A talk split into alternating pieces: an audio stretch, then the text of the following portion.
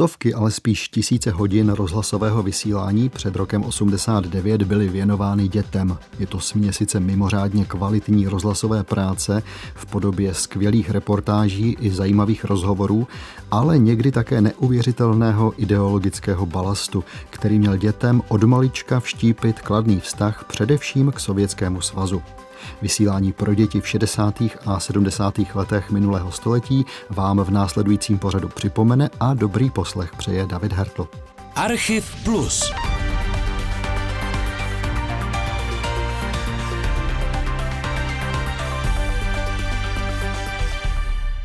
Každý správný moderátor ví, že než se rozsvítí červená a začne natáčení, je zapotřebí se dobře rozmluvit. Tak jdeme na to. Já rád játra, ty rád játra, jsou-li játra, jára pátra. Jára má rád taky játra, jenže říká já rád rátra. Šine se pštros přes pšenici s pštrosíky a se pštrosící. Pštrosí máma, pštrosí táta a tři pštrosí pštrosáčata. Takhle naplno se do toho pustil v květnu 1976 jeden ze členů divadelního souboru Klubíčko v Radnicích na Rokycansku. Já sám bych to uměl asi takhle. Strýček Šusta sušil švesky v si- sušici. Strýček Šusta sušil švestky v, šusi- v šusici. Strýček Šusta No to nic, ono se to časem podá. Mimochodem, Sušicí protéká řeka Otava, která se nedaleko z Víkovského podhradí vlévá, nebo spíš spojuje s Vltavou. A právě do Zvíkovského podhradí se rozhlasoví redaktoři vydali v červenci 1977, aby tam natočili pro děti jeden z dalších moc hezkých pořadů o zaniklém řemeslu vorařů a měli štěstí, narazili ještě na jednoho z příslušníků starého rodu vorařů a vůbec lidí od vody. Byl jím Václav Smrt. Jehož vyprávění bych vám nejraději pustil celé, ale nakonec jsem vybral vzpomínku na jednu rychlou plavbu voru do Prahy. Já si pamatuju taky tady jednoho voraře, byl to starý vrátnej, měl dva syny a prostě plavili vory. Ten říkával, tadyhle jak je ten Vltavský most, tak tady se říkalo na širokým. Tak měli tady takový těžký voda, něco asi 380 kubíků dřeva a pršelo. A když voda začala stoupat, Otava i Vltava, no a tak co si ráno řekli, nemůžeme to, my to tady neudržíme, vor nám uplave, tak na to skočili, ten táta s těma dvouma synama 6 hodin ráno, když přijeli na soutok, Otava byla taky strašně už rozvodněná, no ale chytit se nedalo naprosto, takže museli jet na Prahu. Museli jet, jet, pořád jet. A teď eh, všichni ty poříční dozorce, jako já dělám, jo, dneska poříční, tak eh, to byla Technič, to byl Kamek, Županovice, Moráň, že jo, a Štěchovice a, a, a Modřaně. Chyťte, všichni na ně křičeli, musíte chytit, musíte chytit. Chyťte si to chytíš, to nejde, jo to chytili potom už před Prahou, to chytili, jak se řekne, na šňůry do kruhu. No a tak v 6 hodin ráno puštěli tady ze Zvíkova a v 6 hodin večer už ten vor byl uvázaný ve Smíchovském přístavu. Jak říkali, oni říkali v Háfnu. Tehdy, to Háfnu. Za 12 hodin dokázali tu cestu, ale to ještě nebyla Varanská přehrada, to byla podstatě celá řeka volná na Prahu. To ještě nebyly přehrady žádné. Ani si raději nepředstavuji, co takové povídání o plavbě po rozvodněné Vltavě muselo tehdy dělat s dětskou fantazí. Stejně jako to následující. V květnu 1974 se redaktoři vypravili na vysílač v Liblicích u Českého Brodu. Ano, to je jeden z našich nejsilnějších středovlných vysílačů. Kdykoliv jedu kolem, mám jednu jedinou myšlenku, která mě nepustila od dětských let. A při poslechu té následující ukázky jsem zjistil, že je nás takových víc hovoří tehdejší ředitel vysílače Vlastimil Slavík. Do stožáru jsou umístěny žebříky, po těch žebřících obsluha může až nahoru na tu špičku stožáru, ovšem tam už je to obtížnější, tam musí ze stožáru vylíst ven a líst zvenku po konstrukci, aby se dostal k těm neonům, které jsou na té špici umístěny. Pohled ze stožáru, tenkrát, když já jsem si tam udělal výlet, tak měl jsem sebou dalekohled, ten je přímo uchovatný. Bylo příhodné počasí, bylo čisto, bez zbytečných par, byla krásně vidět Českomoravská vrchovina, dokonce jsem dalekohledem rozeznal Blaník. A nebál jste se ty výšky? No, hlava se točit nesmí, to by tak vysoko by se nikdo neodvážil. A nehoupe se ten vysílač nahoře? Ten stožár při silném větru má poměrně dosti velký rozkmit. Podle odhadu je to asi půl druhého metru. Já vím, že na internetu si mohu prohlédnout krajinu z ještě větší výšky a kdo ví, možná někdo na stožár v Liblicích vylezl, natočil to a zveřejnil. Ale stejně jako děti ze 70. let si dodnes myslím, že když o něčem sníte, nemělo by výsledkem být koukání na obrázky nebo na internet, ale snaha zažít to na vlastní kůži. Jinak ty děti ze 70. let byly docela skromné, o čemž svědčí pořád vysílaný na štědrý den roku 1976, ve kterém děti očekávající vánoční nadílku hovořili o svých nejoblíbenějších hračkách. Já mám doma takovou zpívací panenku a vozím ji v kočárku a když jí zmačknu takový puntík, pokud tam jsou baterky, tak ona zpívá skákal pes přes oves a když jí rozepnu vzadu, vzadu ty zádíčka a otočím jí tu desku, tak zpívá pec nám spadla, pec nám spadla. A on je tam ještě takový puntíček a to se musí dát na levou nebo na pravou stranu. Když se to dá na pravou, tak zpívá takovým normálním hlasem a když se to dá na levou, tak zpívá takovým hlasem, jako by měla chřipku třeba. Mimochodem, když jsme u těch hraček, autoři pořadu pro děti se nevyhýbali ani tak citlivému tématu, jakým byly děti v dětských domovech. V dubnu 1976 navštívili Budkov, vesnici na půl cesty z Moravských Budějovic do Jemnice. Prošli s mikrofonem kde co, zemědělské družstvo, školku, školu i tamní dětský domov. Zaujalo mě, čím se zabývali tamní nejstarší školáci ve školních dílnách. Kluci, kteří mají dílny, si vzali za závazek, že budou spravovat dětem rozbité hračky, tak vždy, když mají chvilku času, tam skočí do školky, vezmou hračky a opraví je, co je možné. Dětem aspoň takhle pomohou, aby si mohli hrát a ušetří mnoho peněz. Už to tak dělají dost dlouho a hodně hraček popravili. A mají děti za to rádi? To jistě, protože když se rozbije jejich nejmilejší hračka, tak je pak škoda, když si s ní nemůžou hrát a takhle jim to kluci opraví. A v Budkově ještě na chvíli zůstaneme. Pokud jste vyrůstali v 70. letech, určitě jste byli obklopeni vše prostupující ideologií šetření. Šetření vším, zejména vodou, palivy, elektřinou, obecně surovinami. Té následující ukázce z roku 1976 se můžete smát nebo nad ní přemýšlet. Naše škola je nová, byla před čtyřmi roky otevřená, byla otevřená nová školní jídelna, kde se mají možnost školní děti stravovat.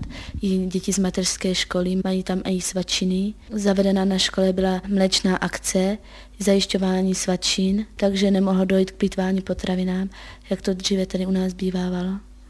O to se také postaral paprsek, to jsou hlídky, které mají tady otopení, neplýtvání elektrikou, o čistotu.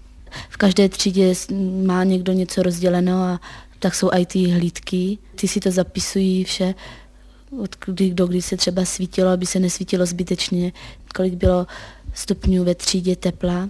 No a pak se na konci týdne tyto tabulky vyzbírají a hodnotí se to a když má některá ta hlídka víc, tak dostává patřičný trest. Když mají třeba přetopeno, tak musí si ty uhláky donášet sami do všech tříd. To tak obyčejně ten trest bývá tento. Ano, šetřilo se na všech frontách a šetřilo se do bezvědomí. Šetřilo se tak, že i legendární rozhlasový pořad Pionýrská jitřenka si toho v roce 1956 všimnul a tak trochu si z toho utahoval. Ne úplně otevřeně, místo redaktorů se toho žertování ujali Spable s Hurvínkem. A ještě dodám, že tahle scénka má i další rozměr než jen šetření. Řeč bude o tehdejší novince, automobilu Škoda 440, kterému se říkalo Spartak. Mělo jít o takzvaný lidový vůz, ale koupit si ho mohli pouze ti, kteří obdrželi zvláštní poukaz.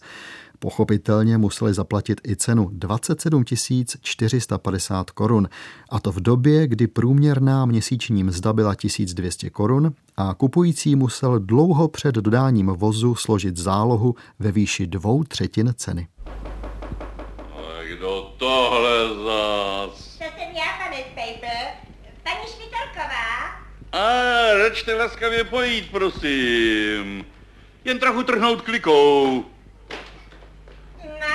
Te, pane Spejbl, oni ještě nesvítějí. Vždyť u vás není na krok vidět. Šetříme na reflektory, paní Švitorková. Do divadla, na jeviště. Ale Kde pak? Do Spartaka. Jo tak, do biografu. Snad ne na to široký Ale, ale- plátno. Ale, ale, ale eh, kam vás vede slepá vášeň? Spartak, to je vůz, teda lidový vůz. Jo tak. Auto, paní Švitorková. Neříkejte, tak už i vy, pane Spejbl, to mě podržte. Hurvajs, eh, podrž paní Švitorkovou a já zatím najdu obrázek. Eh, eh, rozsvítíme. A, Dobrý večer. Dobrý večer. Tak prosím, tady to máme, paní sousedko. A? To je auto, co? Je, Minánku. A kde vemete šoféra? Stojí před vámi. A jej. Já sám budu osobně řídit vůz, ano. Vedle mě bude sedět hurvínek a tady vzadu, dovolíte-li, sousedice vážená, při zahajovací jízdě je místo vaše a vedle Románičku. A zhasneme. No ne, pane Spejbl, to je prostě, no tohle. Před chvílí jsme se vyšplhali na vrchol vysílače v Liblicích a vidíte, k čemu za pár let budou středovlné vysílače, když rozhlas čím dál víc lidí poslouchá ve svém telefonu. A kdo ví, jak to dopadne s televizí? Soudím tak podle přátel, mezi kterými rok co rok přibude někdo, kdo tuhle, kdysi bedínku a teď už jen plochou obrazovku doma nemá. Můžeme se vrátit do městečka Radnice na Rokycansku a připomenout si, že v polovině 70. let byl druhý televizní program tehdejší československé televize pořád ještě pro některé lidi novinkou a že vlastnictví televize, pračky nebo automobilu byla tak zásadní věc, že jste ji museli svěřit i dotazníku při sčítání obyvatelstva hovoří tehdejší radnický kronikář František Fischer, který rozhlasové redaktory zavedl do újezda u radnic. Už jsou tady ty televizory dvouprogramový, ne? Ještě jich sice není tu možná nějakých 10, možná 15, to nevím přesně, ale normální televizory, to už je, jak říkám, z 90%. To už je prostě běžné, že, že televizor má, kde pak někoho by napadlo dneska, aby řekl, já nemám televizi. To, to už prostě ani snad neexistuje. No snad u těch starých lidí opravdu tak to jo, ale jinak opravdu ne. Telefon také, jak jste slyšeli, není v újezdě žádná popelka. Aut je tu 33, praček 121.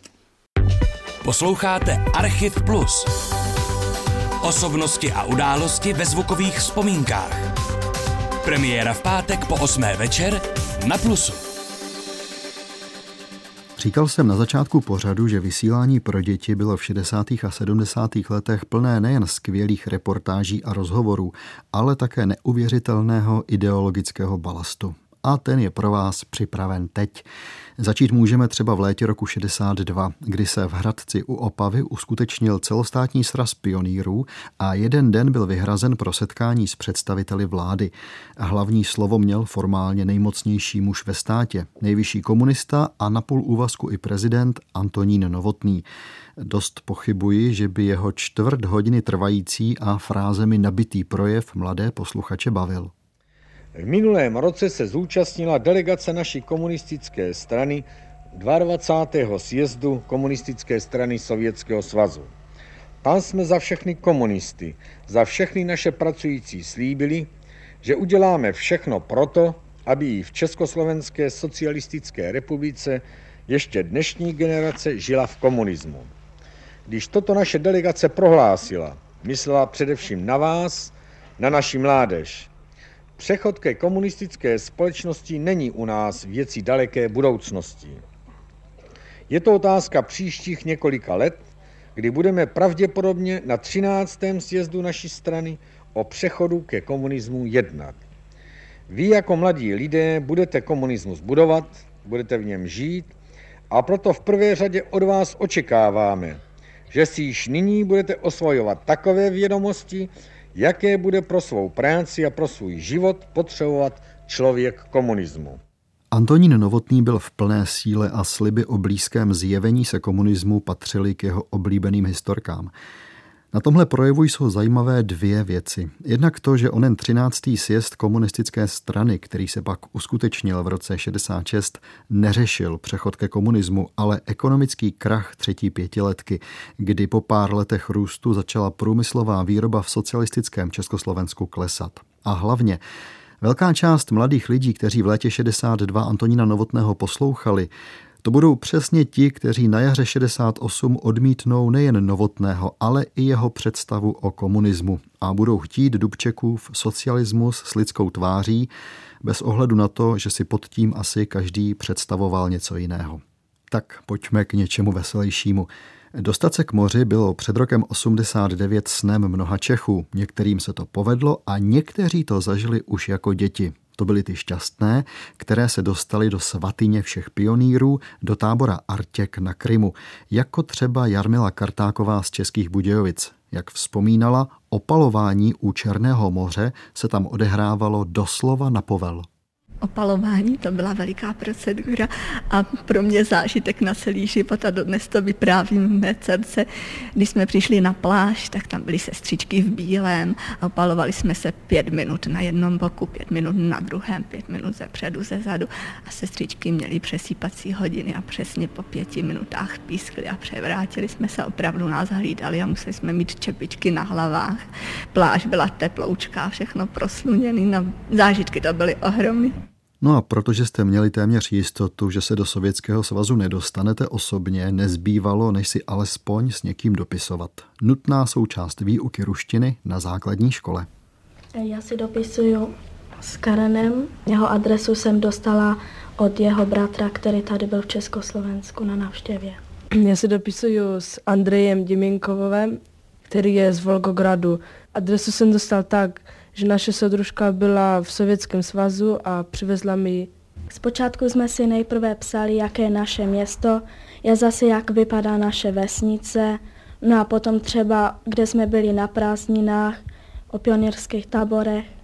Jak jsem zjistil, že oba dva se zajímáme o letectví, tak si vyměňujeme názory a zkušenosti z toho leteckého modelářství. Přednedávným jsem dostal od Andreje balík, ve kterém byl model nejnovějšího sovětského letadla Tu-144 a model letadla Ilyushin 62.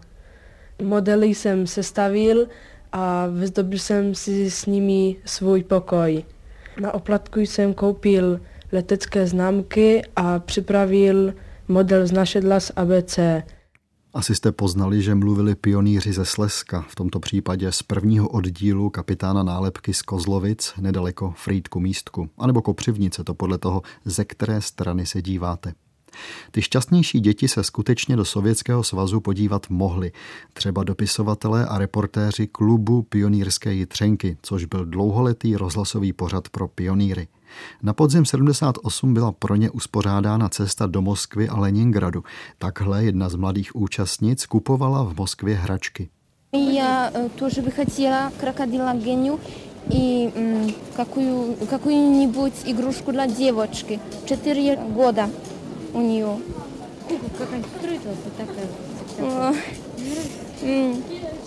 Спасибо. Возьму себе. Да. Podle nahrávky z magnetofonu byste možná nepoznali, jak se kupuje v sovětském obchodu. Poprosím tedy Hanku, aby nám schéma nákupu vysvětlila. Tak přijdete k pultu a vyberete si zboží, jdete zaplatit, pak se vrátíte pro nakoupené zboží a vyzednete si jej. Možná jste zaregistrovali, že slečna si v Moskvě kupovala figurku krokodýla Geni. Byl to hrdina sovětských pohádek pro děti, kterého jsme u nás znali z kreslených dětských časopisů, které jsme museli ve škole v hodině ruského jazyka povinně číst. Zda se u nás příběhy krokodýla Geni vysílali v televizi, na to si už nevzpomínám.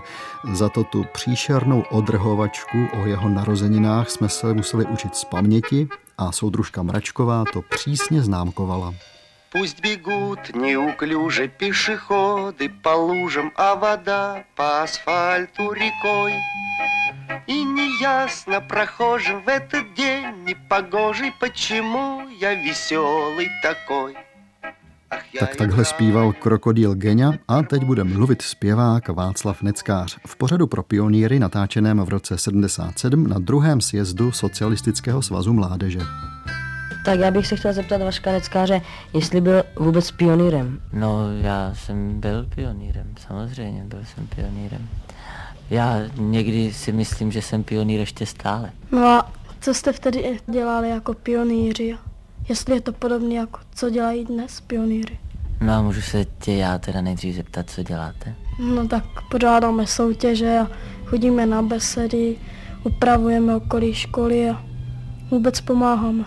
A já bych chtěl ještě Mariana doplnit, že taky zpíváme ještě v Pioníru. No to já jsem právě chtěl teď říct, že my jsme taky tohleto všechno dělali a navíc, že jsme taky zpívali. Já jsem chodil do školy v Ústí nad Labem na pátou základní devítiletou školu. Tenkrát to teda byla ještě osmiletá škola, tam jsme měli takový pěvecký kroužek, se kterým jsme pak zpívali i v divadle. A tak jsem se já vlastně dostal na prkna. No a já bych se ještě chtěl pýtat, zúčastnili jste se na prvom zjezdu Socialistického svazu mládeže? Na prvním sjezdu jsem zpíval stejně tak, jako zpívám i teď na druhém sjezdu Socialistického svazu mládeže. A jsem rád, že jsem byl pozván na tento slavnostní koncert. Pojďme skončit něčím normálnějším. Spisovatele Václava Čtvrtka nejspíš znáte jako autora pohádek o Rumcajzovi, Víle Amálce nebo Makové panence a motýlu Emanuelovi. Václav Čtvrtek řadu let působil v Českém rozhlasu, kde vedl právě vysílání pro děti a mládež. Od roku 1960 byl spisovatelem na volné noze, přesto ale dál s rozhlasem spolupracoval. A počátkem 70. let pravidelně hodnotil dětské literární práce. Představte si to, je vám 10-12 let, napíšete básničku, pošlete ji do rozhlasu a on se jí zabývá takový velký spisovatel. Dnes přede mnou leží taková hranička vašich dopisů, hranička vašich prací. Já to udělám tak, že ji proberu, jak to tu přede mnou leží, jedno za druhým. Tak první takový příspěvek je tu od Jany Hanušové, Jaro, je to básnička, která nám tak docela pěkně a jemně popisuje jaro. Potom tu máme povídku od Věry Součkové z Poříčan, jmenuje se Normální den a líčí takový obvyklý den, co se tak děvčeti může stát během školního vyučování a okolo toho.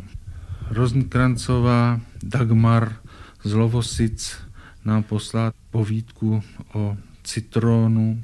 Jsou to příběhy takového žlutého citronu, který mluví, chodí, vydá se na procházku a nakonec skončí, jak pořádný citron má skončit, to jest pomůže chlapci, který zrovna stůně na nějaké nastydnutí a ten citron ho uzdraví.